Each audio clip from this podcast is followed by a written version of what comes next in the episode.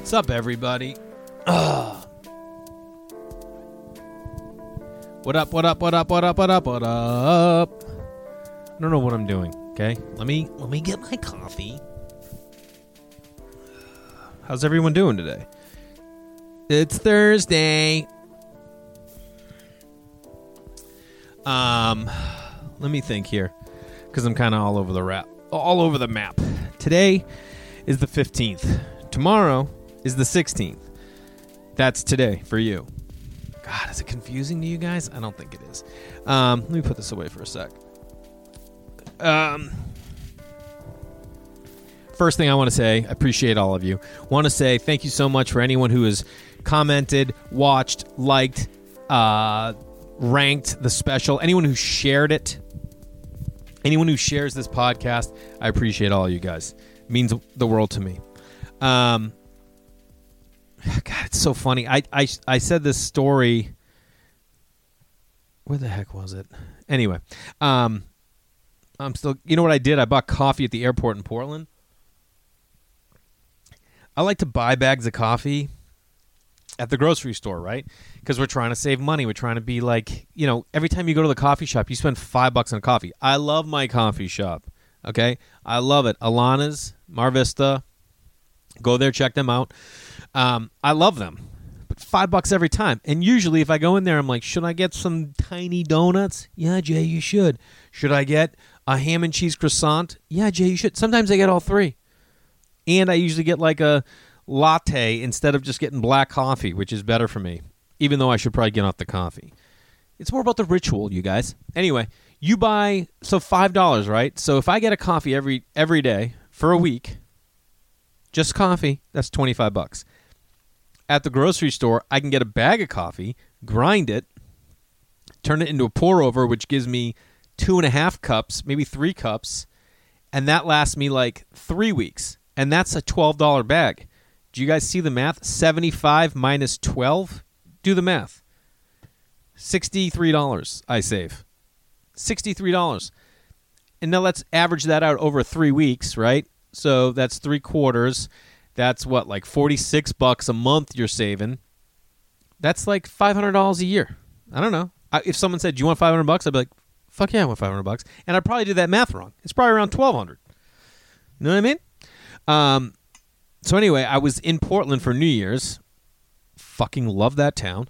And there was like Stumptown in the, you know, Stumptown's like the Portland coffee, or like the first one for them. And um, everyone in LA, there's tons of like coffee shops that have Stumptown. I'm sure that wherever you live, there are too. And I'm leaving, and they're like, I'm checking out, and they have this like Stumptown. I like a florally coffee. I didn't know anything about coffee until me and Nick Youssef, who's currently on tour with Rory Scovel, and I can't remember the other dude's name right now because I'm just off it. But they're touring, following around the country, following Tool. So go check out Rory Scovel and Nick Youssef. They are traveling and they're touring, and I love them both. They're both great guys. And from what I hear, their third guy, who I can't remember right now, is also hilarious. So go check them out on tour. You can just go check out their. Um, you can check out their uh, you know Instagrams or whatever for where they're going to be. Anyway, Nick Youssef and I were in Portland and we went to get coffee. And he's a huge coffee head, and he was like, "What kind of coffee do you like?" I'm like, "I don't know." And he's like, "What do you mean?" He's like, "Do you like floral? Do you like bitter?" And I was like, "Oh, I didn't even know there were different kinds." And I realized I like a florally coffee, a little hint of like a cherry or something like that. Oh, what? Am I fucking dropping cherry on you? Yeah. Anyway, so there was this one up there in Stumptown, limited edition, fucking Egyptian, and it was like floral, cherry, citrus, fifteen bucks. So I got it. I go to a coffee shop the other day. I have like a rotation of three I will go to. Alana's is my number one. Love Coffee on Ocean Park in Santa Monica is my two because near my kids' school. And then there's the Coffee Commissary over on Motor in West LA. That's like my number three. And then I go to Menotti sometimes. Jesus, think about how much I'm spending on coffee a year.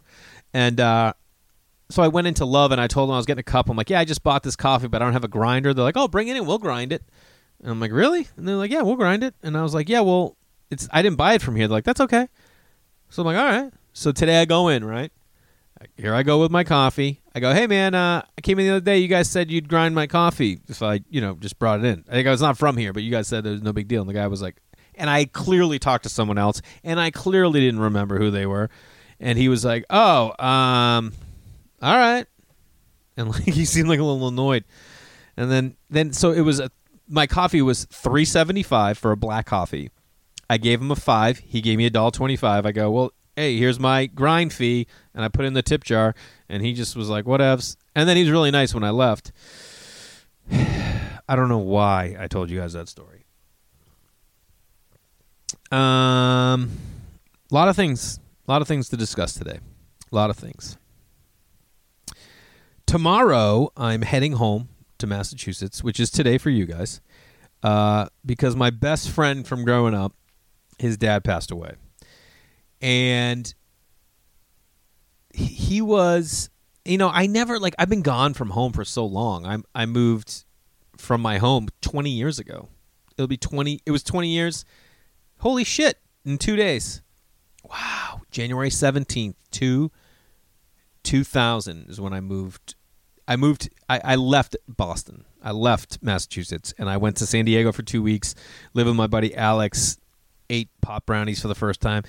I don't. When was your first time eating pop brownies? First time I ate pop brownies, I did what everyone does.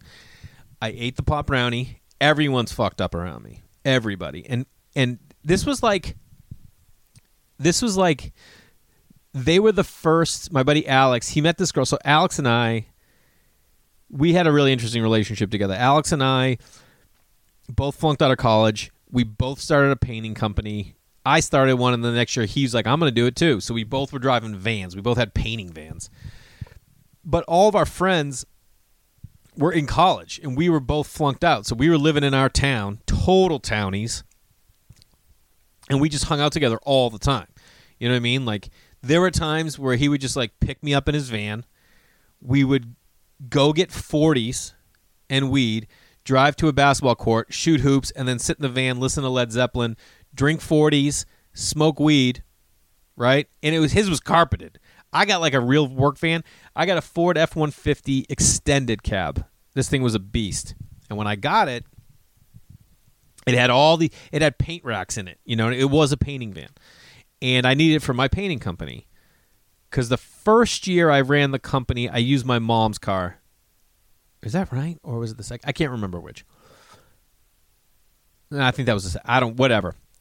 Um, so I bought this this van right, and it had all these shelves on it with all this extra paint, like paint in it.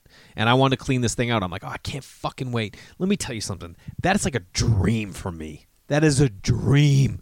Taking a van and turning it in, organizing it this is this is my fantasy. T- give me a van. Let me clean it out and organize it and turn it into a mobile workstation. That is a fantasy for me. You got it? I'm cleaning out, had all these shelves. Now, across the street was Mr. Murphy. Mr. Murphy, I'm sure I've talked about him. He was like a grandfather figure to me. This episode's going to be about father figures and grandfather figures. And he was like a grandfather to me. He he looked after us. I remember like our back steps in our house rotted out. Mr. Murphy rebuilt them. Uh, something would break in our house. Mr. Murphy would fix it. He built the whole second floor to his house. He he worked for in my town. General Foods was in my town. Was it General Foods? And they made Jello, right? So you'd be at soccer practice and you could smell Jello in the air like that's where he worked. He worked at General Foods, and he was all about. You think I'm old school? You think I'm nostalgic? That's who Mr. Murphy was. You got it. This guy, he would nothing got thrown out in his house. He would he he was across the street from us. We were at the top of a hill, right?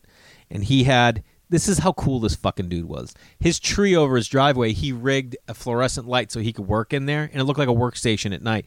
But it was like it was like organic, if you will. You know what I mean? It was hanging from a tree. Then he had his garage. Here was the driveway. So here was the garage. I'm the garage. Driveway. Little tiny fence. And on the top of the fence were these black, like, tops on the posts. You would unscrew one post, and there was a button in there, and that's what opened the fucking garage. It was the dopest.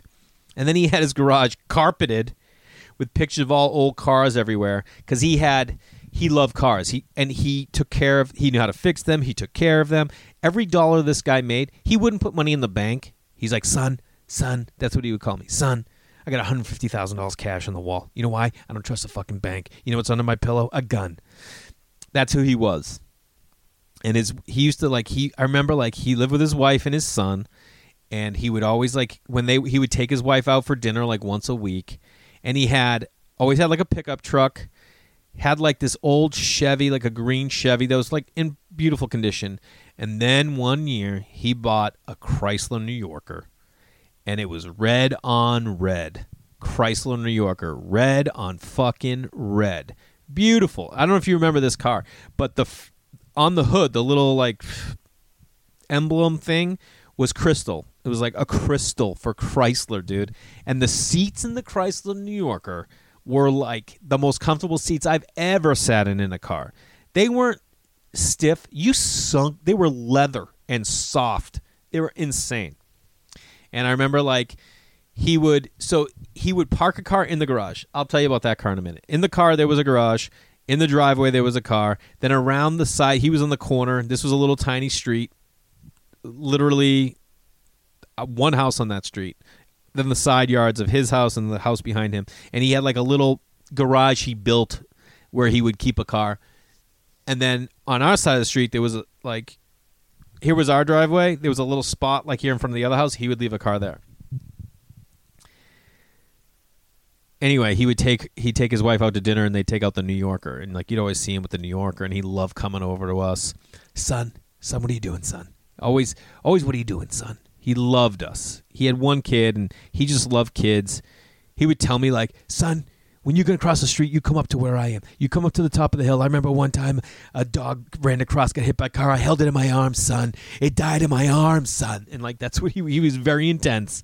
He would tell me all the time. Like he'd come across. This is a typical outfit for Mr. Murphy. Cut off jeans that used to be jeans. He's not going to throw out. Socks, dress socks that probably have holes in them, so he can't wear them for like, you know, uh, like out to dinners, but he wears them now. Old loafers, white V-neck, just like this. USS Arkansas hat, and then on his hip he'd have like a a police collar, like a little.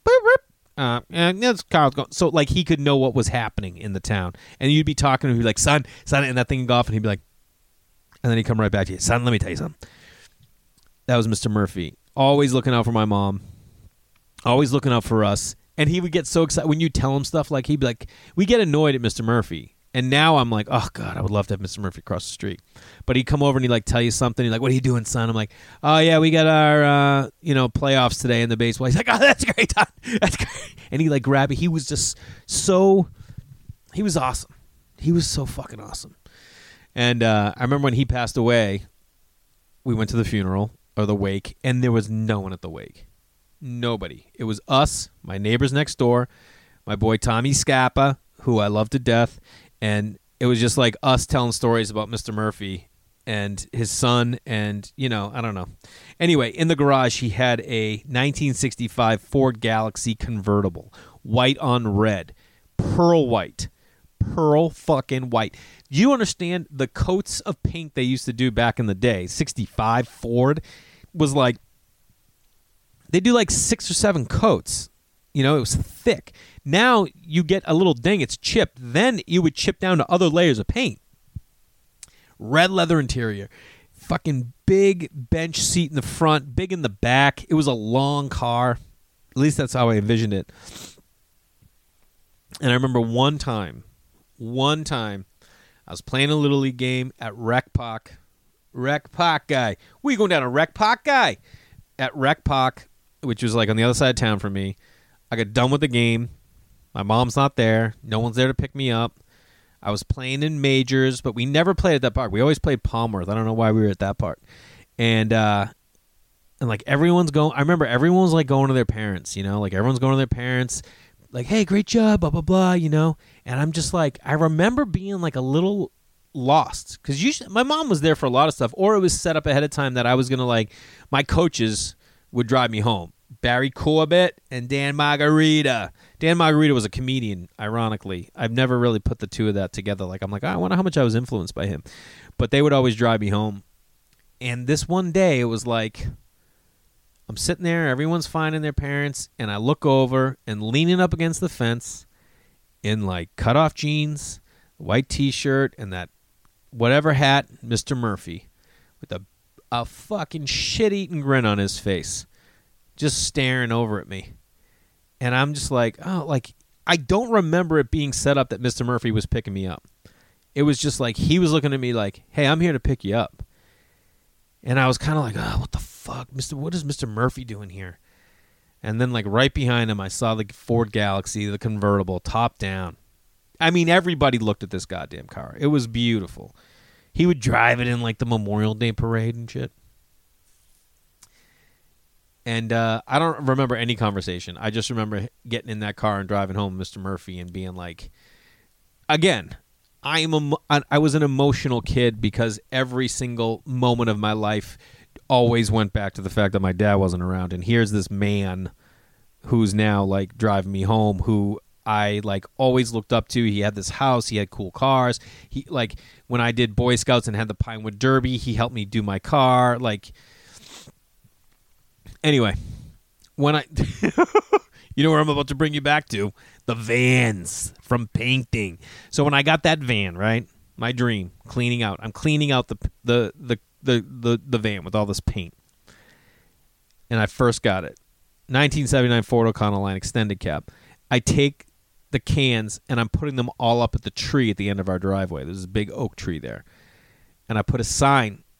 I painted a sign on a piece of wood that said "free paint." And Mr. Murphy came across the street and he's like, "Son, what are you doing, son? What are you doing?" And I go, "I'm putting out this paint." He goes, "For what?" And I go, "You know, free paint for anybody who wants the paint. I got to get rid of it." And he's like, "Son, no one's gonna take this paint. No one's gonna take this paint, son. What are you doing? What are you talking about?" I'm like, "I don't know, man. I got to clean this thing out. You know, I got to go to work, dude." Now I'm in college or college age, so at the time I'm probably like 20. Oh no, wait, yeah, no, 19. I'm 19 I'm flunked out of college. Everyone is in college. I'm fucking slinging a paint job, trying to get a, trying to. I was 20, trying to get a business off the ground, and I got Mr. Murphy chirping in my ear about the paint. I don't give a fuck about the paint, Murph. I got to get out there, man. I got to book some gigs. I got to land some accounts. That's what I was doing. I'm like, dude, I gotta get off the ground, man. I'm out of college, bro. I gotta make a living. To be honest with you, all I cared about was buying a Jeep. I'm like, I just need to raise enough money, earn enough money to buy a Jeep. I come back that day. Every can except for two were gone. And across the street, Mr. Murphy found a gray, like um, oil-based uh, sealant and was painting the foundation of his house. And he's like, "Son, look at this, son. look at this, son." And I was like, "Yeah, look at that, man." So I had my van. This is the demise of. This is what I loved about the van. I took an old chair. We had this like old like wingbacky chair, not high wingback, but just to like this level, super cozy. But like one of the arms was broken off. That was in the basement of my house, and I just put it in the. I had the two front seats in the van, and then I had that in the back. So like when we would drive to jobs, I would take my crew. There'd be three of us. One would be sitting in there and then I had all my paint. I, fucking it was the best, dude. And my ladders on the roof. It was the shit. I took that van with my friends that were working for me. We all were having a blast. Paint houses. Anyway, when I tried to get back into college, I drove in that van, and they told me you're not getting back in. I was like, why not? They're like, because you got a C, a D, and an incomplete at this other college. We're not taking you back. And I remember like being so pissed driving home. I felt like such a failure and I'm driving down the highway and I see this like cor- this guy in a Corvette next to me, and I was like, "Oh yeah, dude!" And I fucking gun it, thinking I'm gonna beat a Corvette in a '79 Ford Econoline, and I blew the engine. And I remember like pulling off into like a gas station and just opening up the sliding door and sitting in that blue chair, and it was like a one of those perfect like end of summer days. It's like a cool breeze was happening. I had a bag of Doritos, and I just sat there eating a bag of Doritos in this van I had wasn't getting back into college. Everyone was going to go back to college. I had this fucking. I just blew the van. I just lost the van. This is my job, and I just sat there being like, "What can you do?" You know what I mean? Fuck it. anyway, Alex and I. Where the fuck did I get to this? Oh, Alex and I would drive around in his van. And like I remember, so he decided he's like, "Hey man, do you want to like do rock climbing with me?" And uh, I was like, "What do you mean?" He's like, "I think I'm going to try rock climbing." Uh, There's this rock climbing gym in the town over from us. Fifty bucks. You get a lesson. You get a lesson, and then all day pass, and then you get a pass to come back another day for fifty bucks to see if you like it. And I was like, "All right, I'll go do that."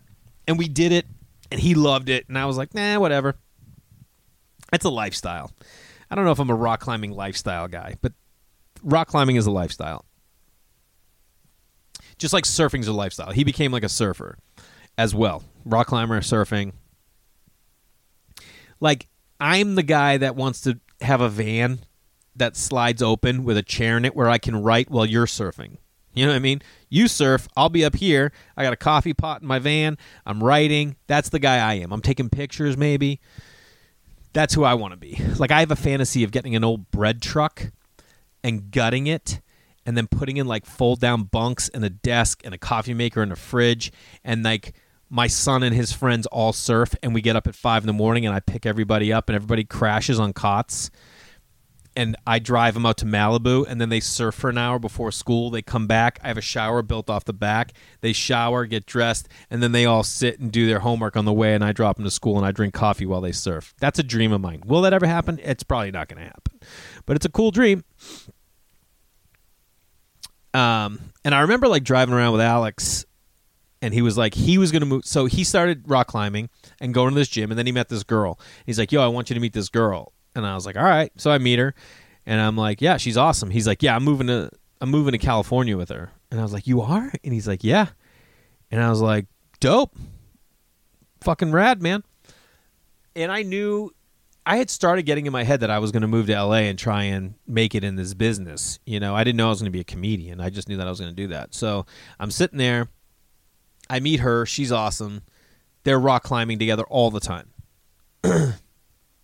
And I remember like his dad was a total fucking Vietnam dude, smoked a ton of weed, worked at the post office, super chill guy, different than any like anyone my in my world, you know what I mean? I loved his dad. His dad was awesome. I loved his mom too. And I remember like I remember going to his house to smoke a joint with him and his dad like 2 days before he left.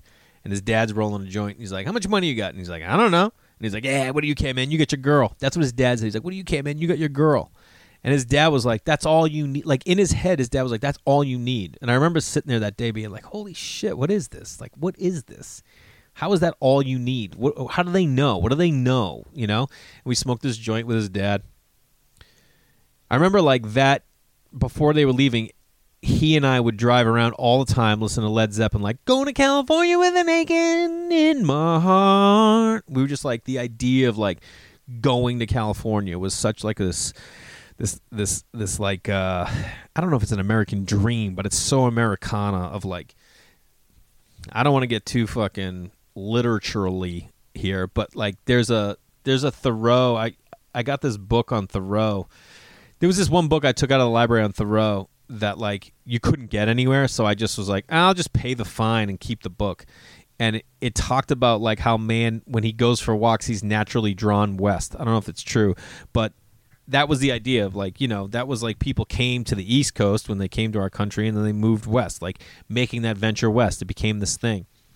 And uh anyway alex moved west with this girl. They rock climbed across the country. They were moving to san diego. They got married in Las Vegas. He called me from Vegas. He's like, "Yo, man." It's like the middle of the night. I'm like asleep. I'm like, "What's up, dude?" And he's like, "You're my best man, bro." And I was like, "What?" He goes, "Yeah, we just got married." They got married, right? And I was like, "Way to go, bro!" Like I'm like, "What is this?" You know? And uh, they moved to San Diego together, and they're still together, and they have two amazing girls, and uh, they have this, they you know, this amazing life. Anyway, this is where it all comes from. January 17th, 2000, I moved to San Diego and stayed with them for two weeks. And my boy Bart Parisi, Bart came out with me to LA. I remember he came with me for that 2 weeks and he helped me like go up to LA, find a place, get settled in. And it's like I remember this like Bart and I had this connection because his dad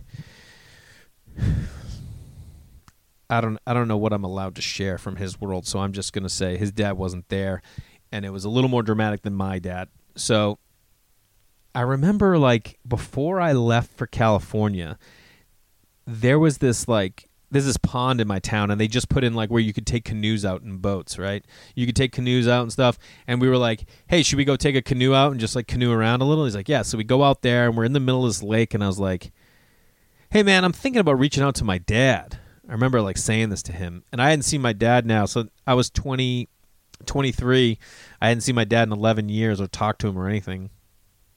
And he was like, oh, yeah. And his dad was dead, just so you know. And, uh, he was like, uh huh. And I was like, I don't know what to do. And he goes, There's not a day that goes by that I don't wish I had my dad. And if I had any opportunity to connect with my dad, I would take it. And I remember like having this like really like now now understand something. We didn't have like phones to distract us. It was the, me and him on a boat, a canoe in my town, talking about like I, I guess I will always come back to this like constant like not struggle but connection to uh, like brotherhood and fatherhood not just through my own life but through the people around me that's where this is we're going to get to the rest of it but he was definitely like this person in my life that we, I was able to like communicate with because we both lost our dads in different ways and uh, and we always connected over that. So like the idea of like when I was moving to California and going out in that canoe and then him moving him going with me and then like he like I remember like we rented a car in San Diego to go to LA to start looking for a place. He's like you got to find a place. And I I didn't know any I had no idea how I was going to do this. And and so he rented the car. I remember him paying for it. It was a nice car. I think it was like an Infiniti and we like cruised up. I remember like driving with the sunroof open. We were fucking stoked and we went up there. We found a place. We looked at a bunch of places with my friend Chris, who I went to high school with, and then I went back to San Diego, and I I took the place, and and Bart left, and um. Anyway, tomorrow for you guys, this Friday will be 20 years that I left, and on that same day will be the day that I'm at the funeral for my best friend from growing up, his dad. So you know, I I remember like when I was in 2001, I think my grand my great aunt passed away, and I couldn't go. home. I didn't have any money. I couldn't go home. Like I I couldn't go home. I just didn't have the money. I would like have to like lose my job. You know, I just couldn't go home. And now I'm at a point in my life where like a funeral like this pops up, and I'm like, I'm going home. There's no question I'm going to go home. And like I know some people are like, oh, you know, I've talked to my buddy. He's like, you know, you don't have to come home. I'm like I I know you know, I don't want to like put it on his head of like worrying about what you know. Anyway, I'm going home, but I wanted to talk about this guy, uh, my buddy Dave's dad, Frank, because I don't know. I'm sure even if my dad was around, I would have had this like bond with Dave and his family because he was my best friend.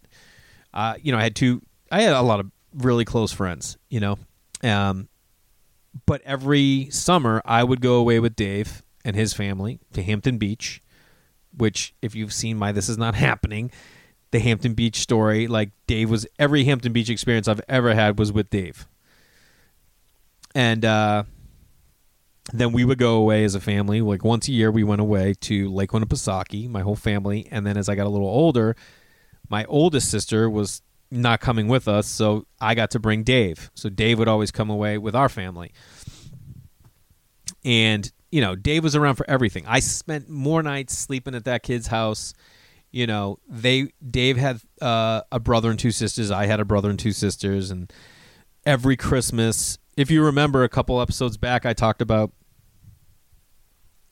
a friend having a family tradition where they would open the gifts and then leave them open, like laid out on the. Th- that was Dave's house, and uh, his dad was a math teacher and he was a chess te- chess coach, head of the chess team, and uh, I knew chess at a young age. Uh, Like my son's getting into chess now, like he likes chess, and I love chess because it's strategy, it's it's mathematical in a way, and it's like uh I think those are the two things. but I always liked chess and I always liked that his dad taught chess and I can't like it was never like I was you know, his dad had to work, man. That dude had to work. This is what always baffles me about the economy and about like uh you know where I live and where, where people are living in different towns. Like when I grew up, everyone had a house. Dave's dad was a school teacher and they had a house. You know what I mean? My buddy's dad worked at a the GE plant. They had a house. Everyone had a house. Like everyone could afford a house. It just seems like nowadays, like it's just so hard to like do that. And I know I live in like a very expensive town, but I look at other towns and I'm like, could I afford a house there? I don't know. Um, but yeah, his dad is uh, his dad battled heart uh, heart failure or heart condition for a long time now. So anyway, he about two years he was battling this heart heart issue, um, and I don't know if I I probably mentioned it. I bought a typewriter about a year ago now, and I was like, I'm to start writing letters to people. Well, when I had heard that Dave's dad was sick, this was like a year and a half ago. I was like, man, I, I want to make sure I bef- before it gets any worse that I write him a letter and just let him know how much he means to me. Because when growing up, when there was no man around, you look for these people in your life to help you define and understand what a man can be or you should be or could be. I don't know. I, I, don't I, I just know that I was consciously always taking notes. You know what I mean? Back in my head, I was taking notes. My buddy Dave's dad, my buddy Rye's dad, my buddy Alex's dad, um, Bart and I shared ideas of what dads would do or should do or could do. Um, my soccer coach, Mr. Carino, my other soccer coach, Dean Sereno, they were they were ideas of and I remember my high school girlfriend used to babysit for my soccer coach. So I would be over his house with her babysitting and I just love like watching the dynamic like seeing a a a, a, a husband and a wife together in a, in a in a situation. My wife's parents, I mean my wife's my high school girlfriend's parents like watching them now then later my wife's parents. And just being like, "Oh, like when how does this work? You know, like how do two people, you know, and um you know dave's dad was like a big part of it that like he was so solid in that house. You know what i mean? So solid. Let me tell you this. So i would go away on vacation with them. They would go to the ocean. Hampton beach was on the ocean okay? We would go away to a lake i was not a big ocean guy. I didn't know much about it. So i would go on vacation with them and they would be like make sure you put suntan lotion sunblock on the tops of your feet. And i remember being like what the fuck? What are they out of their goddamn mind? Now don't don't forget i always just kind of parented myself. I was like yeah no this is how i roll. I'm like nah i'm good. I would just be like i ha- i don't know what made me have an opinion on this shit. What made me in like eighth grade be like what are these guys out of no one puts suntan lotion on their feet because i'm definitely not no one is saying that parents would tell you that you'd be like oh all right no me i was like nah i'm good i i burnt the crisp out of the tops of my feet smoked them. So you would rent these like little beach cottages, and we're sitting in this beach cottage, and it had like a linoleum floor. There was no living room. It was like kitchen, sitting area where you would everyone would sit in these chairs, and that's where you would eat, and then a front porch where Dave and I and his brother slept, and then there were bedrooms in the back where his nana and papa would have a room, his mom and dad had a room, and then his sisters would share a room, and they were all tiny little rooms with like super thin walls. You were there to be at the beach, you know. That's why you were there and I burnt my feet so bad that they got out like a basin and they filled it with ice water and they had me like soaking my feet in it. You know what I mean? But then it would get so goddamn cold that I had to put my feet up on the edge and then I tipped it. I told this story before and I tipped it all over. This is the kind of thing like this guy was looking at me and seeing this guy. You know what I mean? Like, who the fuck is Dave's buddy? Think about if you have kids, they're going to have friends at some point in eighth grade. They're going to come away with you or they're going to spend the night at your house and you're going to you're gonna like you're gonna laugh at them you're gonna get baffled by them you're gonna be impressed by them you're gonna be annoyed by that whatever it is that's who i was to this guy and uh, i remember like the first time having mexican food was at their house dave's dad was portuguese I think no, maybe he was Italian. His mom was Portuguese. I think his mom was Portuguese, but his dad loved spicy food. He would get the salsa. He would he would get like the hottest salsa, and he'd be sweating. Like he always had like a, you know, he had that little horseshoe haircut. You get what I'm saying? oh, you got the horseshoe haircut. No one's going in and be like, "Can I get the horseshoe cut?" Nobody. They're like, "I'm balding," but you don't say that. I've never said it like, "Oh, you get the horseshoe." I guess I wonder if guys are like that. I've always wanted that horseshoe cut. Nobody wants it, unless you're a character actor and you won't work. Anyway, you, he would like sweat down his head. These are the moments I remember about him, so I just want to celebrate him a little with you guys. I remember that. I remember like, I remember him getting an above ground pool. He had four kids, and I and and I know as an adult now with kids, I'm like, God, I want a fucking pool. You want to give your kids a pool? Who doesn't want to give their kids a pool? I'm like, we got a fucking pool, man. Yeah. Could he afford an in ground pool? No. Could he afford an above ground pool? Not really. Dude, this thing was janky. Okay? It was above ground. It, it was made of like redwood. I think it only lasted like two years. But I'll tell you what, man. Those were two amazing summers in that goddamn pool. And his dad and mom, you know, they made it happen. But I remember just looking at him and like, oh man, this guy got them a pool, you know? And uh, the other thing I remember I mean, I can see his walk. I can see everything. I remember where he'd sit at the table. I remember like how he'd always like, hey, this, he always had this like, like Mr. Murphy, this happiness like when he would talk to me, like when I would talk to him. And I, again, I don't know if it's just because of my situation, and these men would see it and see something in me, or if it was just this is the way I was lucky enough to be around these like positive people, or if that's. I mean, I know I'm always positive around kids. I'm always like, hey, what are you doing, buddy? To my kids, friends, and stuff like that. But uh I remember like we would play soccer. Soccer in my town, town soccer. You know, you have town soccer. The year it started in my town, I was five. I was the first year of kids that went all the way through the system, you know? And they had these fields up at Broadway, up, way up on top of this hill in our town, and there was like three fields, and they had like a little, little like hut where parents would sell coffee and donuts. So they would go and get like a bunch of donuts and get coffee and then sell it, mark up the price and sell it, and that would go back towards, you know, now we have it at my kids' little league and soccer. There are like these little like the snack shack, and you can go over there. But this was like so raw. I just imagine a dad, a couple dads got together and built that thing, you know. And I remember just one time going. I don't know who I was. I don't know who I was standing with. Alls I can see is Dave's dad in the little hut, giant smile on his face. It was freezing cold. Because you would have games at like 7.30 8 in the morning. You had to get up there and in the middle of fall in massachusetts like there were days it was frost on the ground. You had long sleeves underneath your shorts. You're playing in shorts. It was cold. And i remember just sitting there and seeing dave's dad like serving. And i remember just being like why is dave's dad up there? Why does he get to be the one or I wasn't jealous. I was like, is he in charge here? And now I look back, and I'm like, oh, he was just volunteering. Every parent puts in their time, and he had four kids, and he was up there volunteering, and I just, he's just a great dude. He's a great dude, and I'm really, I'm really excited to go home, and and I feel lucky that I get to like, I get to go home. I'll be there for the wake. I'll be there for the funeral, and it just feels good to be able to. uh go be there for for not just my friend Dave, but his family for who was always there for me. And I guess like you know when we can take the time to support people, whether they're in a time of need or not, is like uh, it's cool, and it, I think it's important, and uh, I'm I'm really stoked to be doing that. So.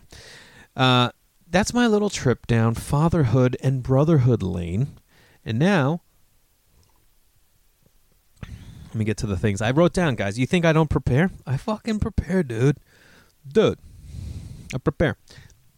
Oh, um, some things coming up. You know, Vermont. I'm coming back. I was supposed to be there in December. It didn't happen. So now, April second, third, fourth, second, third, fourth, Vermont Comedy Club in Burlington. Go get tickets now if you live close, make a weekend of it, dude. You know dope Vermont is? You know dope Burlington is? Please come. Please come. I'll tell you what. I'm going to do this right now. that Thursday night, the second, we're gonna do a through line party. Through line party after after the show in the club just for through liners. Okay? So buy your tickets, email me at Holiday Bakery Productions and show me your tickets. And for that Thursday night, we'll do an after party where we're just kicking it. And we'll do you know, the show probably end at 10, say goodbye to people, and then we'll go into that. There's a little bar there, and we'll just all sit around and chat. And we'll chat, and we can do whatever we want. You know, I don't know how many of you are out there. I have no idea. I don't know. But that Thursday night, the second, unless you guys want to make it the Friday, I don't know. What do you want to do? There's probably going to be two shows on that Friday, I would imagine. So you can't really. Thursday night's the night. Sound good? Everybody down for that? All right, cool. Go buy tickets. Um, so that's going on. Um, oh, you know what I want to tell you guys? My son has got this like he's he's like it's like how old are you, dude? He's got he's like an old he's like Yoda. He's just got wisdom. So I took him to a rock climbing gym. This made me think of it, the the rock climbing thing. And my son isn't like a daredevil. You know these kids that are like daredevils and they like fucking jump on a bike. He, barely wants to do a bike. He soccer, the ball has got to hit him off the body for him to even touch it. He's not going at it. He does not like having to compete with anyone. Baseball, he likes. He loves hitting because there's no competition. The ball's coming at him. He gets to hit it. He loves it. In the field, he gets in ready position every time. He's in ready position. You think he's running to a ball? No. You know why? There's four other dudes running the ball. That's not his vibe. So I took him to rock climbing gym. Like, oh, this would be good. You know, like get him to get up there because he gets a little afraid once he gets a certain height. He moves, boom, boom, boom, boom, gets this height, stops, and I'm always like, keep going, like let's go. You know, I don't be like, what the fuck you doing? I'm just like, come on, bud, you want to keep going? You're doing great. And he he just always like, nah, I'm all right. So we were there. We did an hour, right? And I would be like, come on. I go, you want to keep going, dude? You're doing great. He's like, no. And I'm like, all right, let's go over and do this one. Thinking like, hey, let's go try that one. Then we'll come back to this one. Maybe he'll go up a little further and we go back and I'm I'm excited. I get the helmet on. I'm climbing too. And he stops. He's like gets his hands on the holds and he stops and he looks at me and goes, "Dad, you wish you were a kid, huh?" And I was like, "Who is this kid?" So I hugged him and I bit his face and I was like, "You fucking know I do." And this is how different my kids are. My daughter my son says to me while we're rock climbing, Dad, you wish you were a kid, huh? Because I get so excited. That's my son. My daughter is at Star Wars and she grabs my my wife and goes, "Mom." So Rey is like Lord Palp- Palpatine's granddaughter and he's bad and she's good. And she goes, "Mom, if I was Lord Palpatine's granddaughter, I would hug him and I would kiss him. And if he was still bad, then I would kill him." Okay? That's the difference. My son's like, you wish you were a kid, don't you? And I'm like, Yeah. And she's like, I'd fucking kill that guy. I'd kiss him first, but if he didn't want to, nah. Another thing I want to say to you guys do me a favor right now. Go to your Pandora or Spotify and just put in Jay Larson and just like let it play. It just helps. You are you guys cool to do that?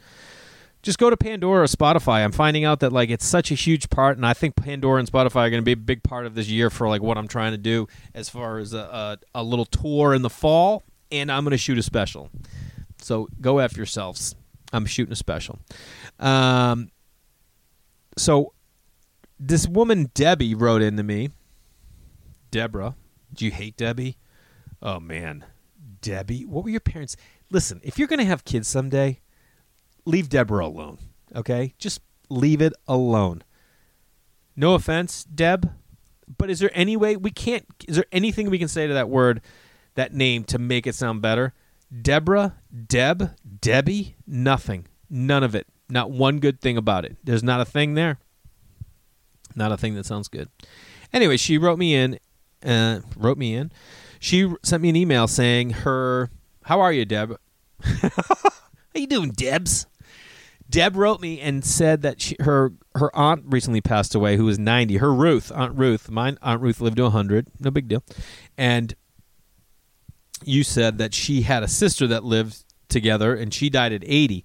So anyway, her aunt passed and they were cleaning out her house and she found a address book from her other aunt that had a Mr. Garber name on it at 42 Lincoln Street in Stoneham, Mass. That's where I'm from. And she said in the email that, you know, none, no one in the family remembered her ever going to Massachusetts. So anyway, I reached out to my mom and I was like, Mom, do you know where Lincoln Street is? She goes, Yeah, of course I do. Lincoln Street. It's, she starts giving me the history of our town. Like, it's right over. They're calling it now the Heights. And I was like, The Heights? She's like, Yes. Well, that's where the the elite lived. And I was like, She's like, You know where all the big houses are? I'm like, No, I don't know any big houses in our town that aren't turned into like four families. You know. Anyway, I looked this address up. it ain't a mansion. It's a little tiny house. But Deb what I'm thinking is, what if your aunt had an affair with this Mr. Garber? this is like something I've wanted to do for a while. I want to take little things like this and dive into them. Like, what if we go find out that she like fucking love this guy and he he wanted to be with her, but he had someone else? You know, ever seen Bridges of Madison County?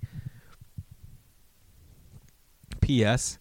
I watched Bridges of Madison County when I was in like I think during that dropout phase, like when I was dropped out of college with my mom.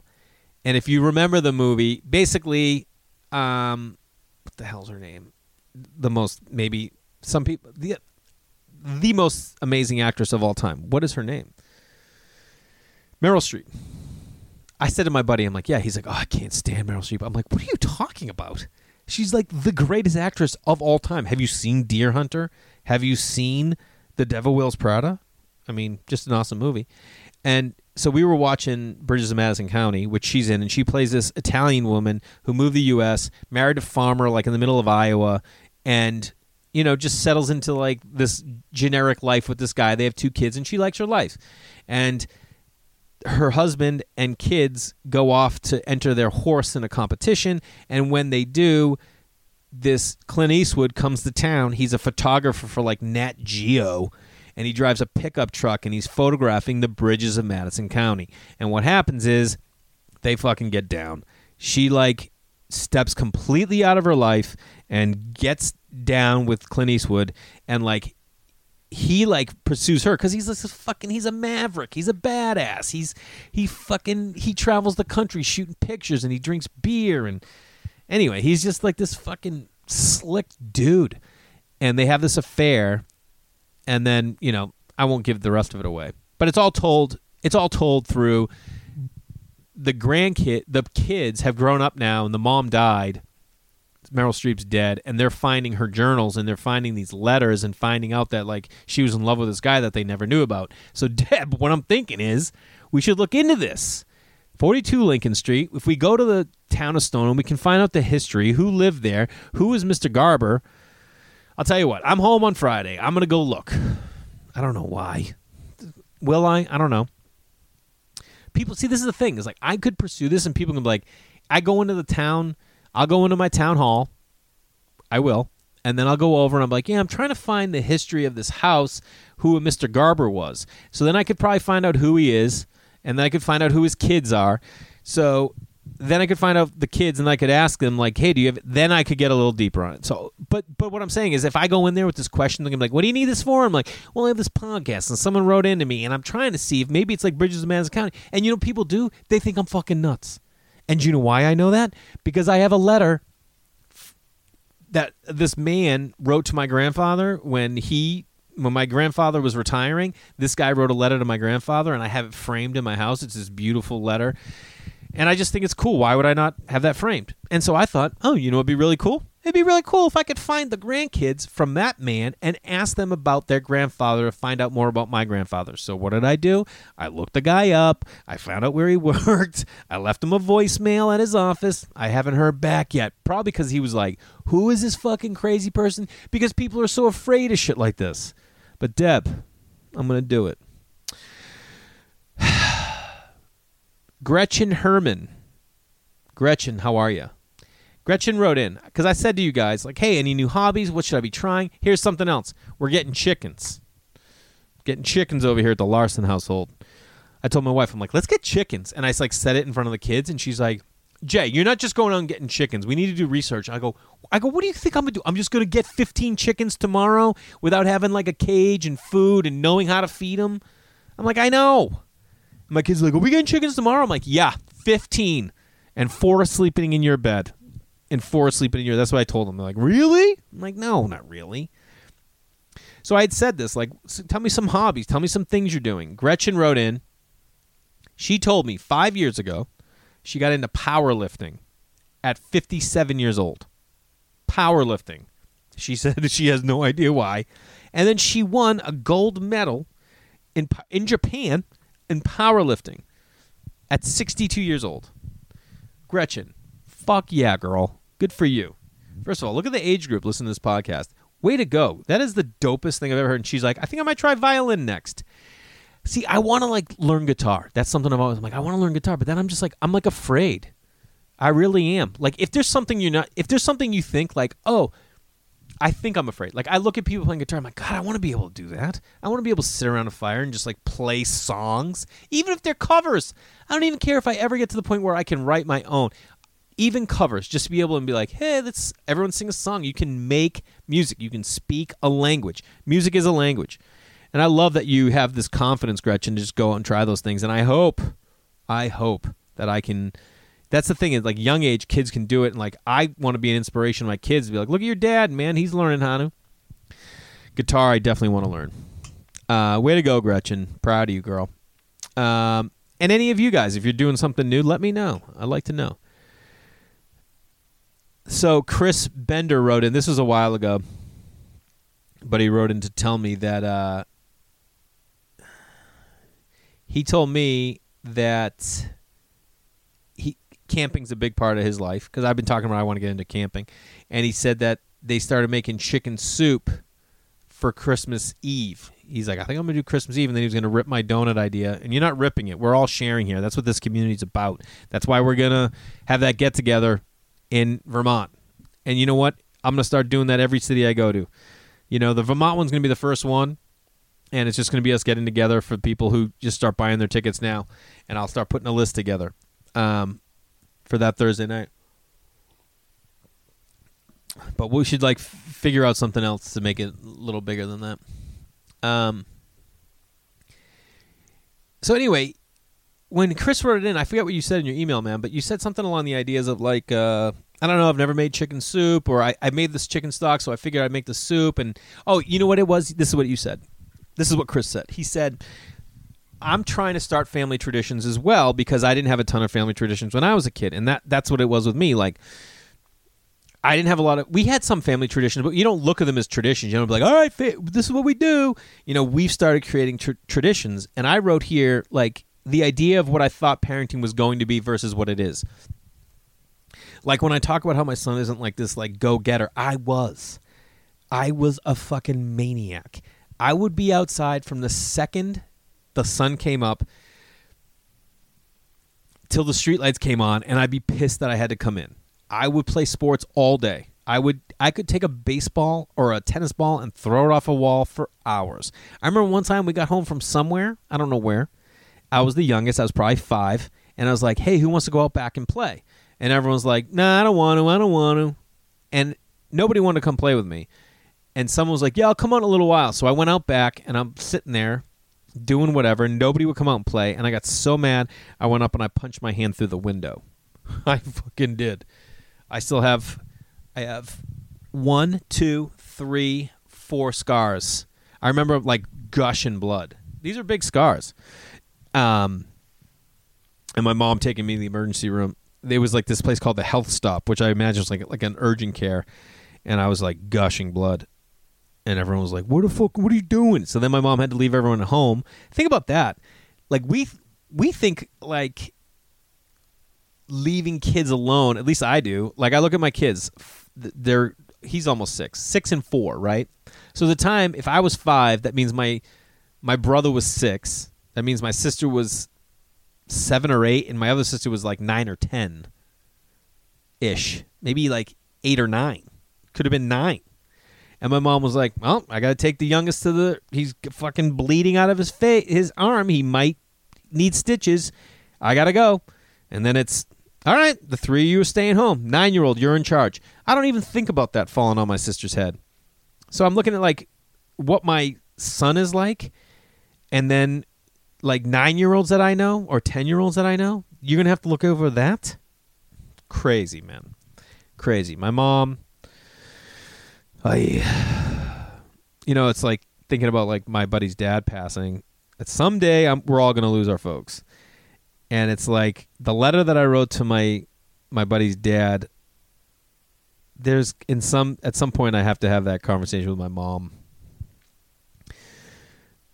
I mean, I'm sure I've thanked her over the years, and I know there's been a couple times over the years I've called her just to let her know I love her and thank her, but like I don't know. I don't even know if like how grand of a gesture is grand enough to appreciate all that she did. You know what I mean?